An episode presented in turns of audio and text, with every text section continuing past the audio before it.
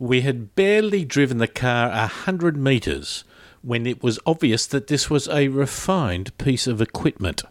It was the new Hyundai i30. It had a smooth ride and ambience that spoke of comfort and maturity. The i30 is the most critical car for Hyundai in Australia, representing 37% of their total sales. The even more staggering figure is that Australia is a huge market for this car we take 30% of all the i30 sold in the world. It's not surprising then that the local branch of the company wants it to do well. Is the new model just going to do what the old one did, only a little better?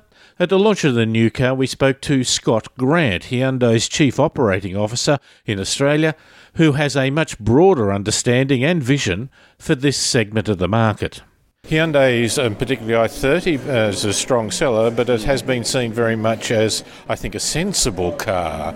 This new thing in many areas, design and engine, is really becoming much more design oriented. Is that a fair comment? Yeah, we're, we're moving the image of the car up and the specifications and the technology and safety packages offers, I think, uh, will speak to a different type of customer and certainly move our brand and our product from where it's been, its heartland, uh, based in value, to a value but also a very positive and emotional choice of a really good driving option. Hmm. Is that a case of you moving into a new market or is the market moving as well? Well, the, the, the, small car market where this vehicle competes, um, 62% of the volume in that market sell for less than 25,000, and we're the majority of that. Uh, that means that there's roughly 40% above 25,000, and we think with this uh, particular product, particularly at the higher end of the of the variants that are available, this is a particularly good product, and we think will shake up that end of the market, and hence introduce a new buyer to Hyundai, arguably for the first time. Yes, in, in the small market, uh, particularly with i30, but also in some other products, we over index in our penetration, if you will, on younger people um, eh, that are value and price conscious, and also older people, arguably um, more retirees and so forth, that are also watching their, their, money very closely. And, and they're the heartland customers of Hyundai typically. And we think those people will still be able to you know, get into this product and enjoy this product. But I think there's a, a majority or, a, or a, a majority of that middle market that perhaps haven't considered Hyundai in the past, and the pure product quality in this product, I think, will open that door. Both large Korean manufacturers make a big effort to show that the suspension of their cars are tuned for Australian conditions. An impetus for this was some very strong criticism that the Hyundai i45 received in 2010 about poor handling ill suited to our conditions. The latest i30 has been tested in the outback and on a variety of Australian roads. This fact will undoubtedly be part of the advertising. But not many people are likely to make it onto a dirt outback road, but it is a reassuring feeling for customers to know that it has an inbuilt toughness that reflects all the aspects of our country.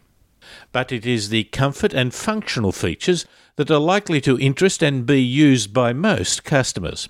Standard features on all models are an 8 inch screen and sat nav. The clarity of the image is wonderful. And of course, it has Apple and Android smartphone integration, hill start assist, rear view camera, and tyre pressure monitoring.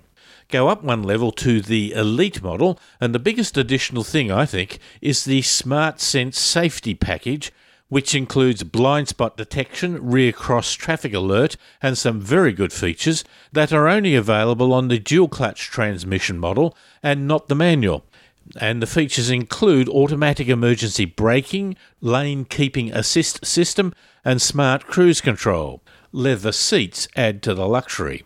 Go to the higher specification level, the premium, and among other things, you get heated and ventilated front seats, a sunroof, and a power assisted driver's seat. There are three engine options, but not all are available in all the configurations. In fact, the range is quite limited. The entry level 2 litre up from 1.8 litre with a good 120 kilowatts is available only in the base model called the Active. You can have it with a 6 speed manual or Hyundai's tried and true 6 speed automatic. Prices start from $20,950 plus on roads, with the automatic costing an additional $2,300.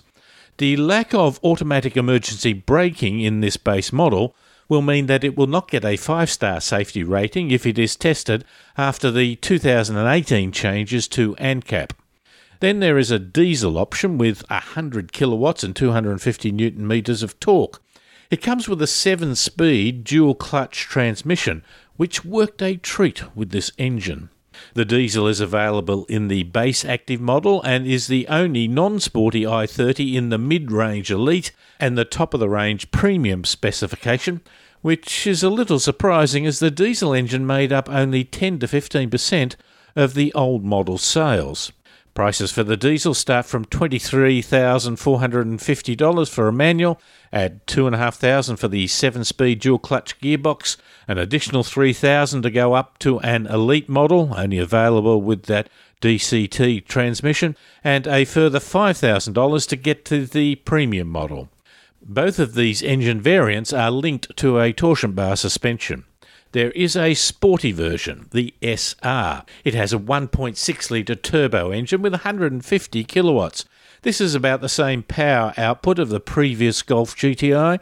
It sounds good, but does not quite have the punch in the back performance that you might expect. The 7 speed dual clutch transmission gives the impression of a tight, close ratio gearbox that works well with the engine. The car is overall bigger with a design that makes the nose and the whole body of the car look longer. We spoke last week to Holden's director of design about making station wagons look good.